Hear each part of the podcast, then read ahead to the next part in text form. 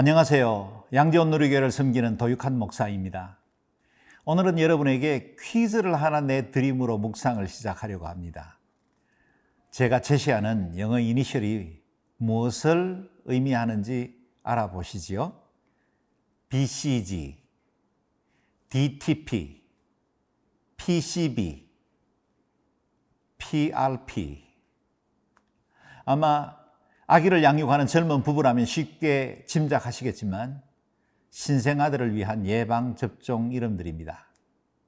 아기들이 주사를 맞을 때 자지러지게 우는 것을 보면 엄마 아빠의 마음은 당연히 아프지요. 그러나 우리는 접종하는 것을 당연한 것으로 알고 있습니다. 예방접종을 통해 아이들의 몸속에 질병을 이겨낼 항체가 형성되고 건강하게 성장할 수 있기 때문이지요. 여러분은 코로나19 백신은 맞으셨습니까? 전 국민의 5, 60%가 1차 접종은 마쳤다고 하니 점차 상황이 안정되어 가리라고 기대합니다. 그렇다면 다시 물어보겠습니다. 여러분의 영성을 위한 백신은 접종하셨습니까? 고난을 이길 항체를 가졌습니까? 유혹을 이길 영적 힘은 충분하십니까? 우리는 강력한 힘을 가졌으나 자신 안에 있는 죄성으로 무너져 내려가는 한 영웅의 이야기를 묵상하고 있습니다. 바로 삼손이죠. 오늘 묵상할 말씀은 사사기 16장 15절에서 22절 말씀입니다. 함께 읽어보겠습니다.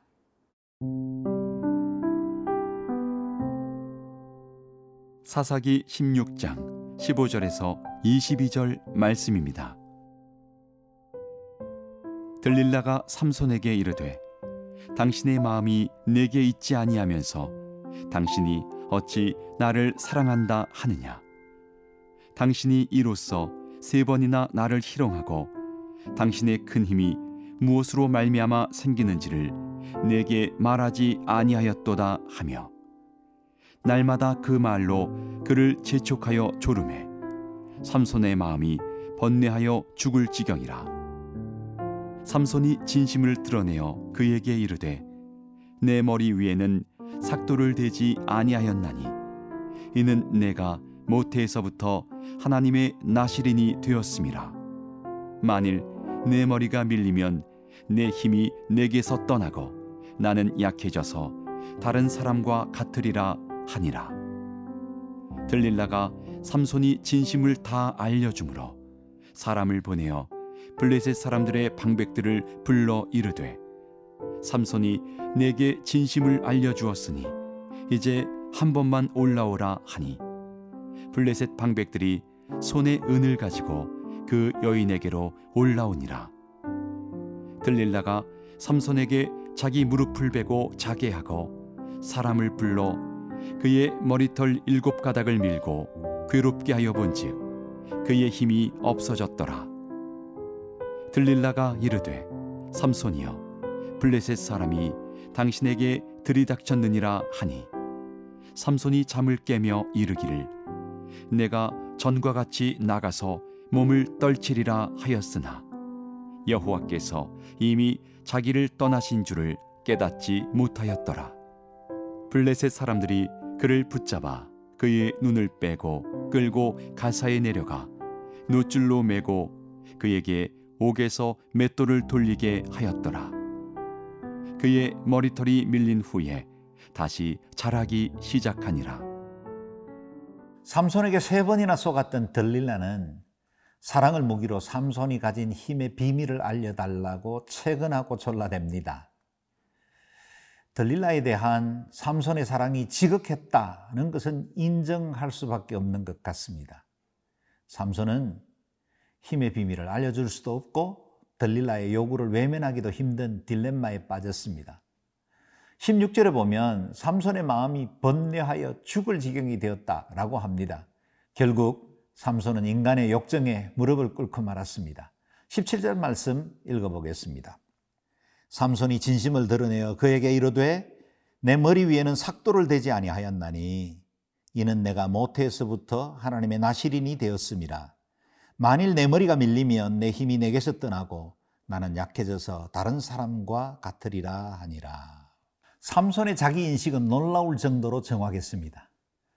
이는 내가 모태에서부터 하나님의 나시린이 되었다는 고백이죠. 삼손의 출생은 하나님의 특별한 은혜로 가능했습니다. 나시린으로서 하나님 앞에 구별된 사람으로 평생을 살아야 할 자로 세워졌죠. 삼손이 자기의 신분을 모르지 않았다는 것 얼마나 충격적입니까? 어떻게 자기 인식이 이리 분명한데 나시린의 서원을 그렇게 가볍게 여길 수 있었을까 놀라울 정도입니다. 그는 사체를 가까이 하고 이방 여인들에게 욕정을 품었으며 삭도를 대지 말아야 하는 금기 사항에 대해서도 무장 해제해버리고 말았습니다. 삼손은 어리석게도 진실을 보지 못했습니다.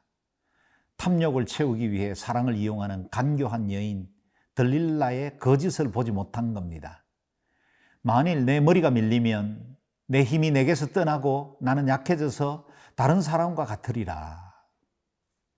맨손으로 사자를 찢어 죽일 수 있었던 강한 용사가 여인의 유혹에는 맥없이 넘어져 버렸습니다. 나귀의 특별로 일천 대적을 물리친 영웅이 육체의 소욕 앞에 투항해 버린 것입니다. 이런 일이 처음 일어난 것일까요? 이전에 딥나에서 아내로 삼았던 블레셋 여인에게 당했던 똑같은 방법에 무너진 것입니다. 실수도 반복되면 실력이라 하지 않습니까? 삼손 안에는 죄에 저항할 만한 항체가 없었습니다. 삼손이 그럴 수밖에 없었을까요? 그렇지 않습니다. 삼손은 결정적인 순간에 더 중요한 것을 선택해야 했습니다. 무엇이 더 중요합니까? 사사로운 인간의 감정보다 자신에게 주어진 사명이 더 중요했습니다. 들릴라에게 자신의 사랑이 진실되다는 것을 증명하는 것보다 왕이신 하나님 앞에 자신에게 주어진 이 특별한 능력, 그 신뢰를 지키는 것이 더 중요했습니다. 만약 이 또한 힘들었다면 그는 그 자리를 피해야 마땅했죠. 만약 그 자리를 떠나 시간을 가지고 상황과 자신을 돌아볼 수 있었다면 들릴라의 사랑이 거짓이라는 것도 그리고 자신의 비밀을 지킬 수 있는 믿음의 용기도 얻을 수 있었을 겁니다. 나시린의 규례와 사사직의 고귀한 신분, 죄의 위험에 대해 무감각했던 삼손은 그렇게 넘어졌습니다. 사랑하는 여러분, 우리 곁에 유혹하는 들릴라는 무엇입니까? 혹 아닐이라는 들릴라가 우리를 유혹하고 있고 우리는 그의 무릎을 베고 잠들어 있지는 않습니까? 적당한 신앙의 회색지대에 머물면서 타협하며 살고 있지는 않습니까? 구별된 하나님의 자녀로서 정체감과 거룩함을 지켜주던 내 고귀한 머리카락이 잘려나가는 것도 모른 채 깊은 영적 잠에 빠져 있지는 않습니까? 이런 유혹과 공격에 대항할 만한 내 안에 영적인 항체가 충분한지를 돌아보아야 합니다. 혹 무너지고 약해져 있다면 성경의 부스터 샷을 맞아서라도 영적 체력을 기르고 어떤 시험 앞에서도 흔들리지 않는 믿음의 견고히 서야 합니다. 오늘도 성령의 능력으로 하나님의 말씀으로 주님 앞에 견고히 서는 귀한 시간 되기를 바랍니다.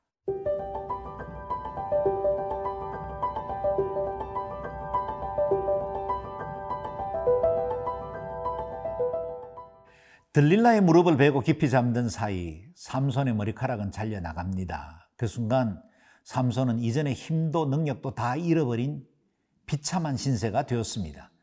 20절 말씀 함께 읽어보겠습니다.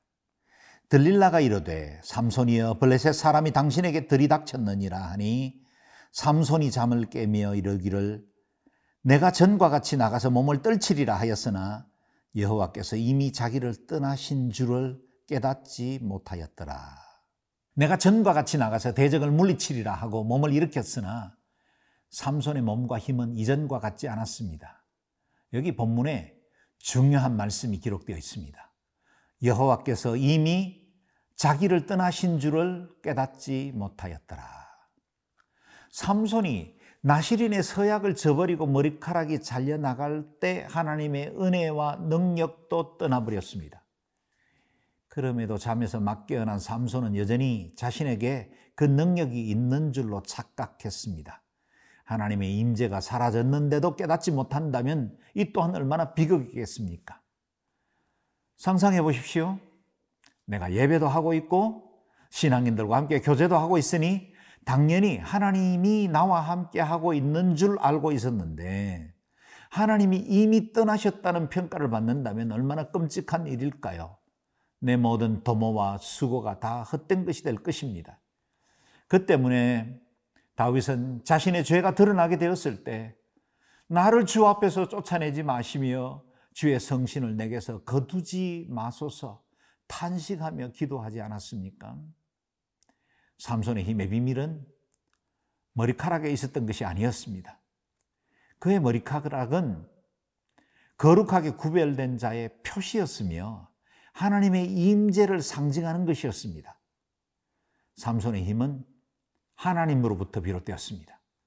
삼손이 지켜야 했던 나시린의 규례가 깨어지자 하나님의 은혜도 능력도 삼손을 떠나게 된 것입니다. 하나님을 떠난 나시린의 상태가 어떤지 보십시오. 두 눈이 뽑히고 노줄에 매여 맷돌을 돌리는 신세가 되었습니다. 이전에 삼손은 자기 눈에 보기에 좋은 대로 안목의 정욕대로 살았습니다. 그런데 그 두 눈이 뽑혔습니다. 이전에는 엄청난 힘을 믿고 거칠 것 없이 자유롭게 다녔습니다. 그러나 지금은 노줄에 묶인 채로 감옥에서 남의 맷돌을 돌리며 노예처럼 살아야만 했습니다. 이전에 삼손은 사람들의 환호와 갈채를 받던 슈퍼맨이었으나 지금은 블레셋 사람들의 조롱거리가 되었습니다. 하나님을 떠난 인생의 비참한 말로가 어떤지를 보여주고 있지요. 그러나 그것이 삼손의 종말을 의미하지는 않았습니다. 마지막으로 짧지만 의미 있는 한 절이 남아 있습니다. 22절입니다. 그의 머리털이 밀린 후에 다시 자라나기 시작하니라. 구별된 나시린의 상징이었던 머리카락, 곧 힘의 근원이었던 그 머리털이 다시 자라나기 시작한 것입니다. 깊은 어둠 속에 멀리서 비춰오는 작은 불빛처럼 삼손의 인생에 소망의 빛이 비춰오기 시작한 것입니다. 실패하고 넘어진 삼손의 머리카락이 다시 자라나기 시작한 것처럼 우리의 삶도 그렇게 새롭게 시작할 수 있습니다. 내가 돌이키기로 결정한 그 지점에 하나님의 은혜도 시작됩니다. 오늘도 겸비하게 주의 은혜 구하십시다. 있는 모습 그대로 주께로 나아가 주의 은혜로 새롭게 되는 복된 삶이 되시기 바랍니다.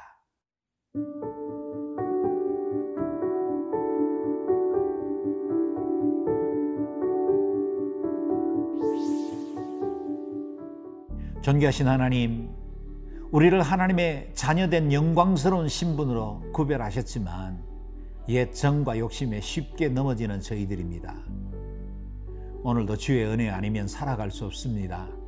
진리로 경고케 하시고 의와 정절로 단장한 주의 신부로 살아가게 하여 주옵소서 예수님의 이름으로 기도드립니다. 아멘.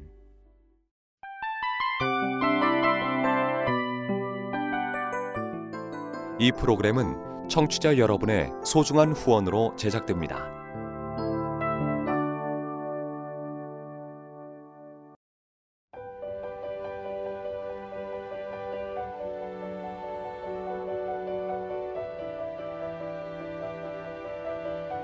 세상에는 수많은 교회들이 있지만 더 깊이 있는 말씀 강해를 찾기 위해 크기로만 교회를 선정하지 않습니다. 보다 좋은 영적 콘텐츠를 더 많이 나누기 위해 방송비를 받지 않습니다. 1년 365일 복음만 전하고 싶어서 우리는 광고를 하지 않습니다. 온누리의 복음을 땅끝까지 CGN TV와 함께 땅끝 선교사가 되주세요.